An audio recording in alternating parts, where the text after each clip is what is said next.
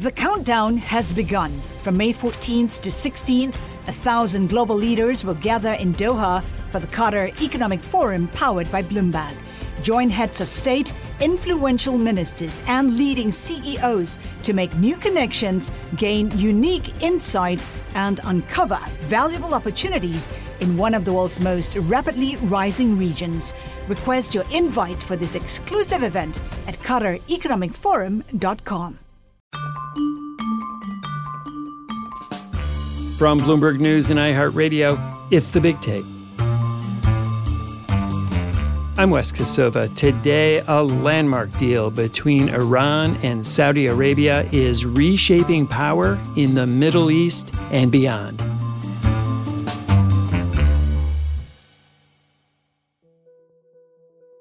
Saudi Arabia and Iran took a lot of people by surprise when they announced in March that they would restore diplomatic relations, ending a seven year freeze.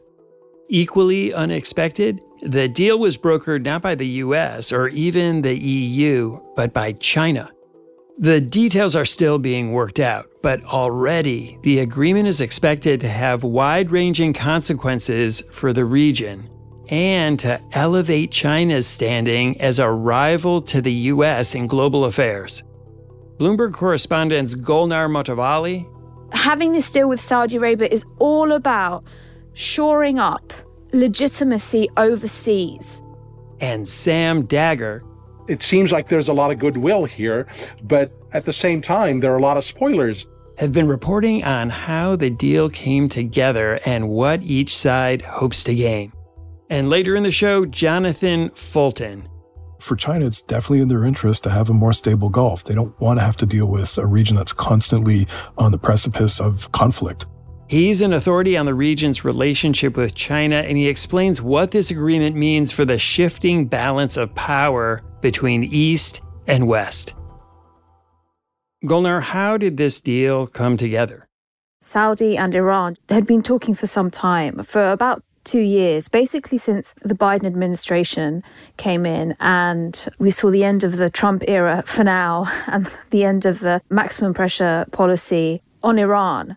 And that dialogue had been brokered by Iraq and had taken place in the form of talks on a security level and deputy ministerial level in Baghdad. Now, those talks were frozen and halted around this time last year. And then what we saw last month on March the 10th, as you said, was this kind of surprise entry of China into this dialogue between Saudi and Iran, this tentative effort between both countries to cool their relationship, to repair ties, to fix kind of what's been, I think, about 10 years probably of real tension and animosity and quite at sometimes high octane hostility between the two countries. And the deal itself, if you look at the text, there's a lot in there about reviving the trade relationship between the two, working on that, fixing that, cooperating in the region.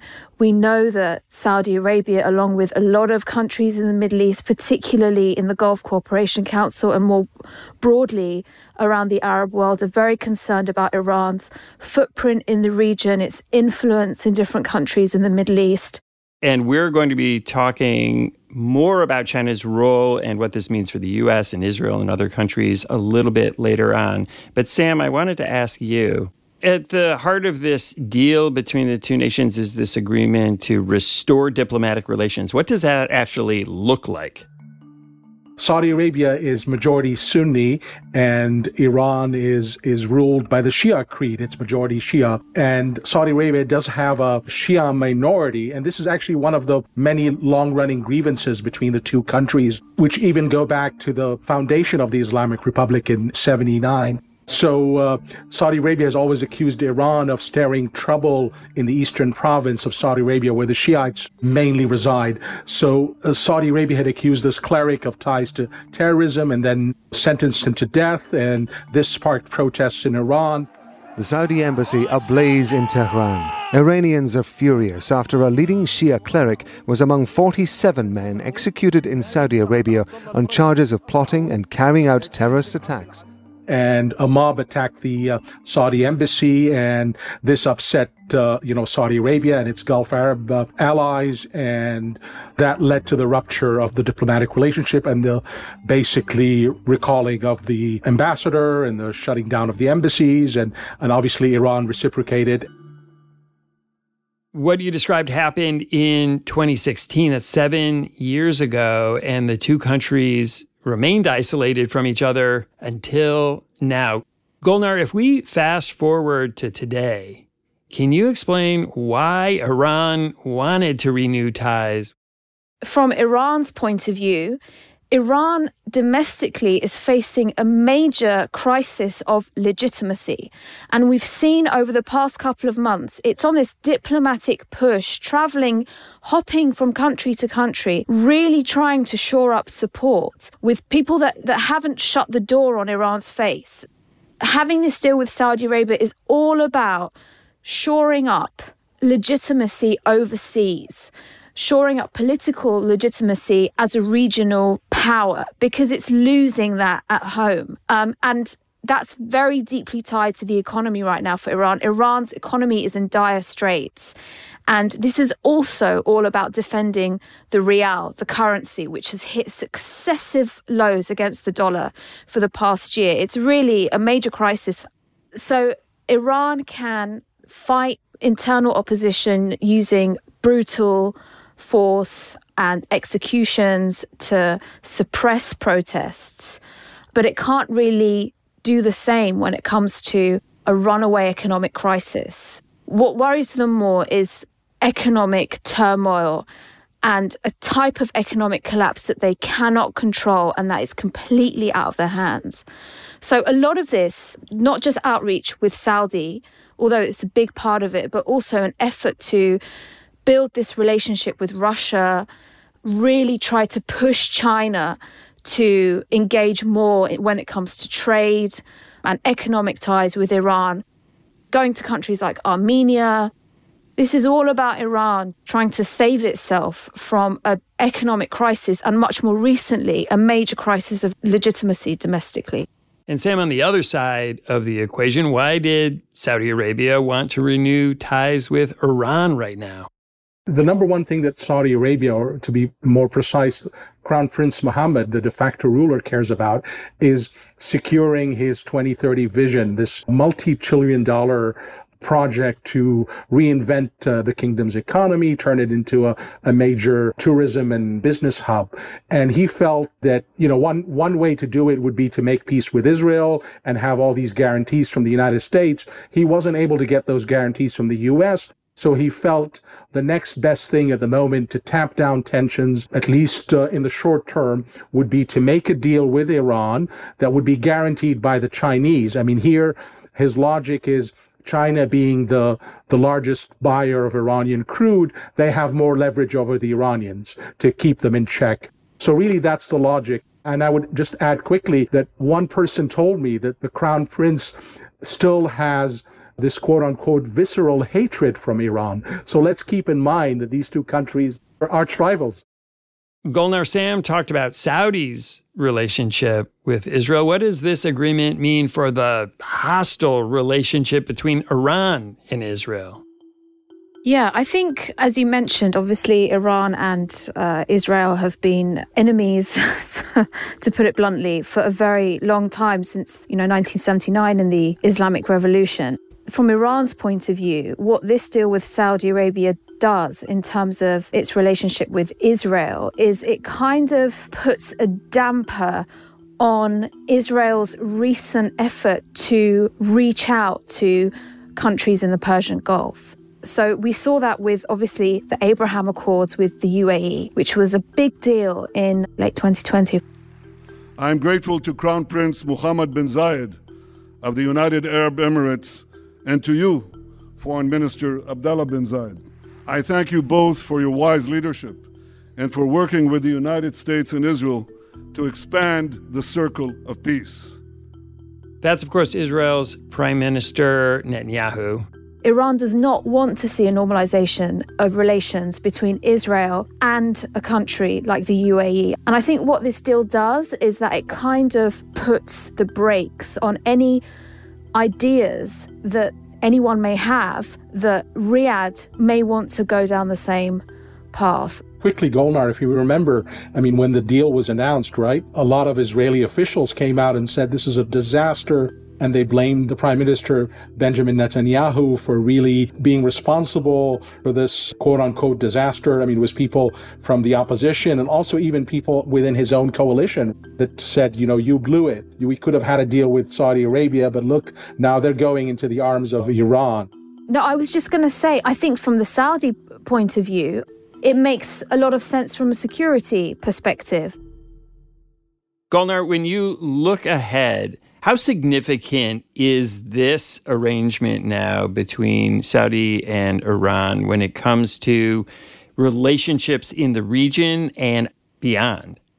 It's a very good question. On the one hand, I think this is a really big deal. This can be hugely significant. Again, from the point of view of a reporter who's been covering the domestic turmoil and the protests in Iran for the past six months, looking at it from that prism, it was a kind of real sort of stroke of intelligence by the Iranian security establishment to get this deal while it was facing this massive, massive, major domestic crisis. On the other hand, when it comes to economics and trade, there are huge question marks over what Saudi can actually do.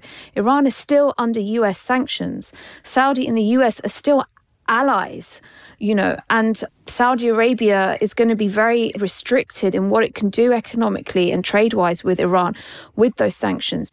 So that for me is a big question mark. And again, the other big question mark is what is it going to do to Iran's footprint on the region in general? Is Iran going to scale back elsewhere in the region or not? Sam, do you think both countries will follow through on this agreement? They've spoken on the phone twice, the foreign ministers, and they're supposed to meet soon to discuss implementation of this agreement. And Iranians have spoken about an invitation from the King of Saudi Arabia to the President Raisi to visit Saudi Arabia. So it seems like there's a lot of goodwill here, but at the same time, there are a lot of spoilers. These two countries are facing one another on many fronts. I mean, Yemen being one, Syria is another place, and Lebanon Saudi Arabia backing certain groups and Iran backing other groups. In Iraq, obviously, the Saudis have great interest in investing in Iraq and getting closer to Iraq, but Iran obviously wants Iraq to remain within its sphere of influence or part of its orbit of, of influence. So you could see a number of places where things could go wrong and Saudi Arabia and Iran could quickly blame one another and you could see this whole thing unravel. Sam Golnar, thanks for speaking with me today. Thank you. It was a pleasure. Thanks, Wes. When we come back, China's key role in bringing Saudi and Iran back together. The countdown has begun. This May, a thousand global leaders will gather in Doha for the Qatar Economic Forum powered by Bloomberg, held in conjunction with our official partners, the Qatar Ministry of Commerce and Industry and Media City Qatar, and premier sponsor QNB. Join heads of state, influential ministers, and leading CEOs to make new connections and gain unique insights. Learn more at QatarEconomicForum.com.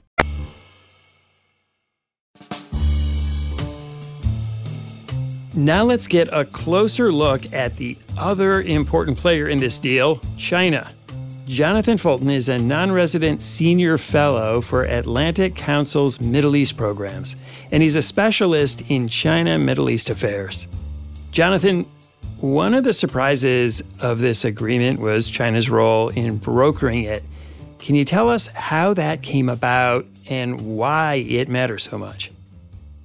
How it came about is going to be a really interesting history at some point. Right now, everybody's scrambling to, you know, pull all the threads together and try to figure out what the whole story is. Just a, a little bit of background. So Xi Jinping went to Riyadh in December. It was a very, you know, uh, well covered event. Uh, while he was there, there was talk about, you know, China's five point plan for Middle East peace, which was announced in, I believe, March 2021.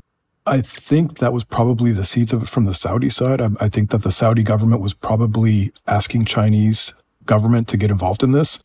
I think that's the case because if you look at what happened during that same summit, China made a couple of statements about Gulf regional affairs that really didn't sit well with Tehran. Uh, one was about their take on how Iran's nuclear program was destabilizing for the region. The other thing was voicing support for the UAE's position on this disputed islands that uh, Iran has claimed since taking them in, the day the UAE became independent back in 71. The fact that China made those two statements seemed to really anger Tehran. They called in their the Chinese ambassador and, and, and gave him a dressing down. And there's a lot of really strong statements. So I'm pretty certain that Iran wasn't involved at this point. This was something that just came up pretty recently. So, what it looks like to me, and again, we're still waiting to find out what the whole story is, but it seems like this was a regional approach to a regional problem. And why it's interesting is because when they got basically to the point where it's time to dot the I's and cross the T's, instead of bringing in the US, which the Saudis normally would have done, they said, let's go to Beijing and uh, do this in China.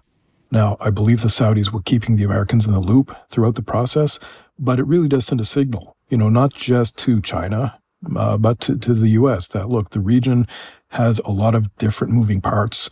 The U.S. couldn't broker this deal because they don't have the relationship with Iran that you would need. And, you know, the U.S. State Department spokesperson has made this point, and every U.S. official, I think, has made the point over and over again. Good on China for doing this. We certainly couldn't. But then you see, you know, the Saudis have reached out to Russia to help facilitate this rapprochement with Syria. So what you're seeing is a region where there's a lot of regional issues, which everybody's very well aware of. And typically the default has been to rely on extra regional powers, usually the US, to, you know, play a leading role. And now they're saying, look, we'll deal with this stuff on our own, but let's bring in these extra regional powers like Russia, like China to help facilitate it. So they've got some skin in the game. And also just to show that, you know, the region is changing and it's not just a US lake anymore. What does China get out of this? They've traditionally not involve themselves in this way, and now Xi Jinping seems to be doing it quite a bit. Yeah, he certainly does. He's making making things exciting for those of us who focus on Chinese foreign policy. What is China to get out of a more stable Gulf is what I think most of us get out of it. You know, China gets between 40 and 50% of its crude oil imports from the Gulf. They just signed this 27 year deal with Qatar for a liquefied natural gas imports both of this is very important for China's economic growth, for its own energy security. Um, beyond the energy, which is obvious, I think, to most of us when they, we think about the Gulf, regional countries have been engaged in these economic diversification projects for quite a while. You hear about Saudi Vision 2030 or New Kuwait 2035. All of these vision programs are about getting beyond a single resource economy. How do you get past this energy dependent economy and build something more long term? And that's required a lot of uh, foreign direct investment. It's involved a lot of uh, infrastructure construction. It's involved a lot of other countries, companies coming in here and helping them develop this stuff.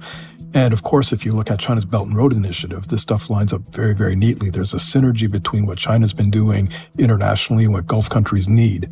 They also, it's an important region in global Islam, of course, and China's got a very big Muslim population. So working closely with a country like Saudi can help them when they're dealing with certain domestic pressures with their uh, Muslim population. So the relations here are pretty deep.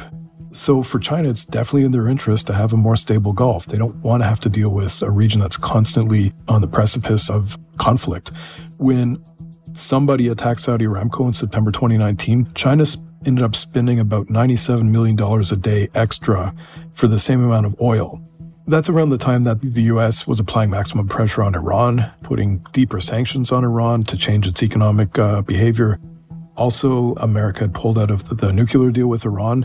That was something that Beijing had been involved in the negotiations of to a degree that most folks don't really recognize, but they were applying a lot of their political leverage in Iran in the lead up to that project, or that, that deal rather. So I think China looked at the region as quite important to them, and they looked at America's role as something that didn't necessarily serve Chinese interests in the way it typically had in the past. And I think there became this new logic of we have to play a bigger role in securing our interests in this region. We certainly can't depend on the U.S., our chief competitor, especially at a time when the trade war is in full force and the relationship between China and the U.S. has just reached what at the time looked like its lowest point. Certainly since then it's gotten lower. How much do you think the calculation from Beijing was Xi Jinping wanting to show that China is a viable alternative to the US, that the East is a viable alternative to the West when it comes to this sort of diplomacy? Absolutely. That's such an important point, and it's something that we really have to understand. In, I believe, April of last year, they announced the Global Security Initiative. And this is China saying, look, we have maybe not all the answers, but we have some answers to contribute to global security. That, that global is an important point. They're saying that the way that the West has handled global security initiatives has largely focused on the military or traditional security approach. China says that their approach is more focused on development issues. They think they've got something to help the world with, especially the global south, especially countries in Africa and the Middle East that have been on the outside of a lot of the um, development that we've seen in, over the past few decades. Given all of what you have just said, how does this complicate the situation in Israel, especially between Israel and the Palestinians? Very much so. Now, it was interesting to me. I live in Abu Dhabi, watching how the region has been changing over the past month or so. Five days before this series of meetings between China, the Saudis, and the Iranians was announced, the Wall Street Journal broke a story that Saudi was willing to consider joining the Abraham Accords and here's the price tag. They wanted certain concessions, especially from the US, especially from Israel, if they're going to do this thing that was very, very difficult for them. And it was interesting to me because obviously for Prime Minister Netanyahu, this would have been a tremendous feather in his cap. To have the biggest, most consequential Arab state that hadn't yet established diplomatic relations with Israel, to have the Saudis come in would have made this all worthwhile. And it would have been hard for Saudi Arabia to do. I don't think it's done yet, but it's something that there's tremendous diplomatic pressure in a lot of countries in the region to not do this. And the Saudis have always said that support for Palestine is one of the key pillars of their regional policy. They don't want to uh, undermine the Palestinians. So it looked like when the Saudis were saying we're warming up to this idea of, of establishing relations with Israel, that seemed to be something that would have hardened the regional security atmosphere. This would have been creating an even stronger coalition of Arab countries working with Israel, balancing against Iran.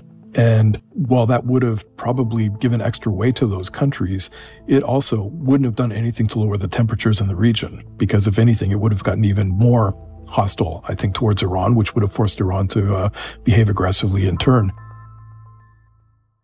It's interesting that, you know, five days later, the Saudis did something completely different and said, we're going to try to work with Iran. And why this could be cause for for optimism in the region is when you look at a lot of the pressures in the Middle East, the war in Yemen, you know, like the Saudis have been wanting to solve this for a while. You can't solve it by just talking to the Yemenis. You have to bring in Iran. A lot of the really difficult issues that the Saudis were facing, Tehran offers a path to alleviating some of those pressures. So it seemed like a pretty smart move to me. And again, I don't think this means that the door to Saudi entering the Abraham Accord, I don't think that door is closed yet, but it certainly got a lot more complicated. And the fact that the Israeli domestic situation has gotten so complex in recent weeks, uh, I think that makes it a lot harder for regional actors, regional Arab countries to say, yeah, we're going to sign a deal with Israel right now, because I think they look at the situation in Israel and think it's not looking any better for the Palestinians right now. So why would we jump in at this particular moment? More with Jonathan Fulton after the break. From Silicon Valley to Wall Street, the promise and perils of artificial intelligence are playing out on the world stage. But what will the next phase of AI adoption look like? Which companies, from big tech to startups, will dominate? And where do the risks and unintended consequences lie? I'm Emily Chang. Join me at Bloomberg Tech in San Francisco, May 9th, to answer many of the industry's burning questions, alongside Snap's Evan Spiegel, Xbox President Sarah Bond, OpenAI's Brad Lightcap, top researcher Dr. Fei-Fei Li of Stanford, and many more. More details and just a few tickets left at bloomberg.com/techsf.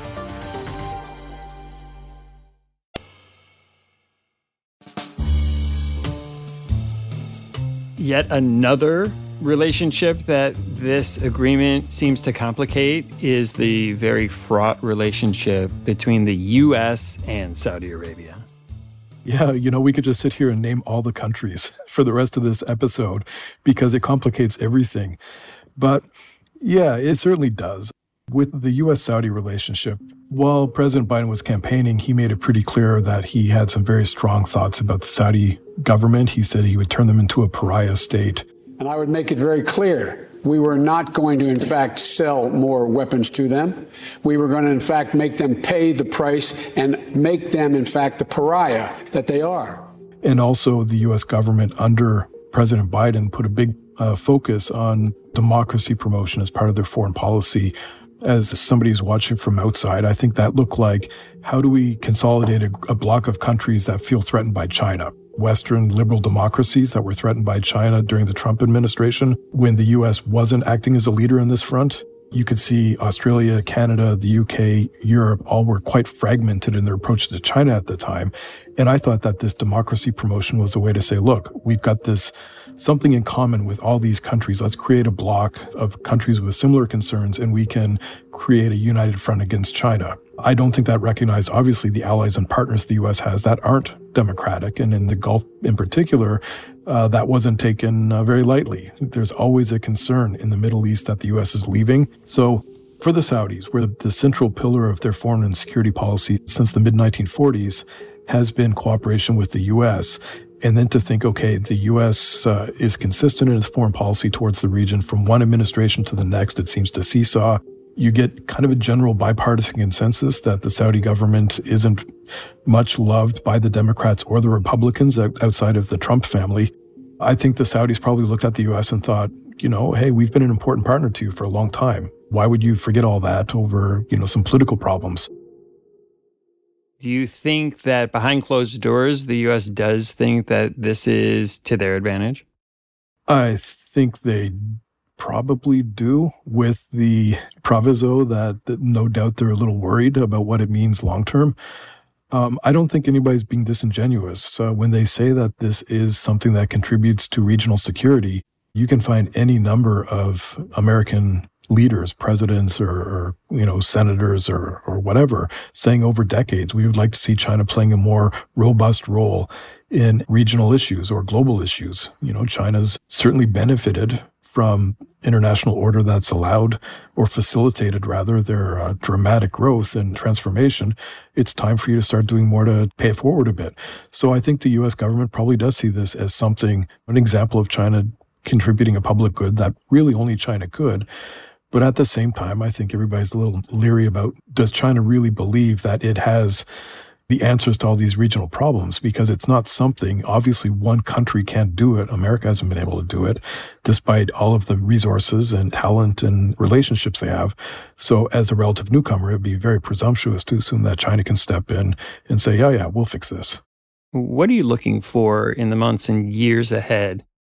So, one of the things I'm watching, obviously, is that Within the region, uh, China's presence has been growing. Its interests have been growing. It's got a lot of assets. It's got a lot of expatriate citizens.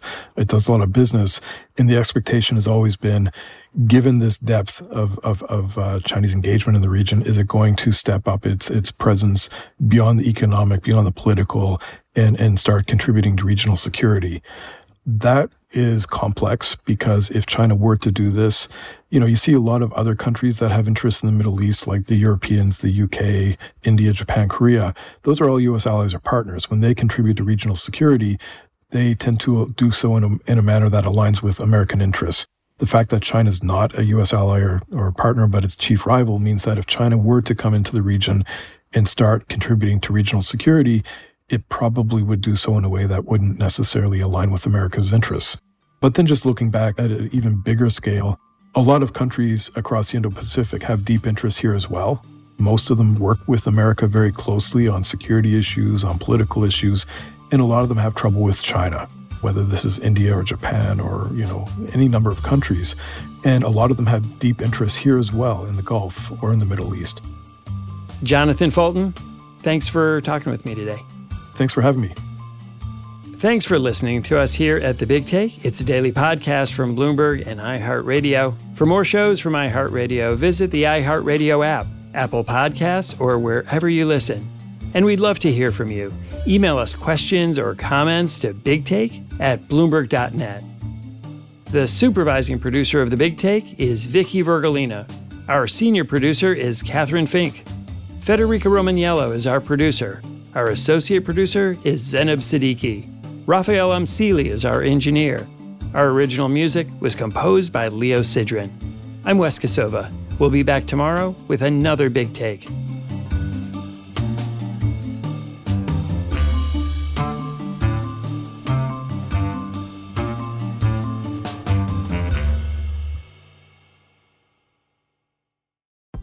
Collaborate for a greener future at the Bloomberg Green Festival, a groundbreaking celebration of the thinkers, doers, and innovators leading the way. From design and culture to technology, science, and entertainment. Hear from inspirational speakers and immerse yourself in climate solutions. July 10th through 13th in Seattle. Title sponsor Amazon. Official airline Alaska Airlines. Get 20% off using promo code radio20 at bloomberglive.com slash green festival.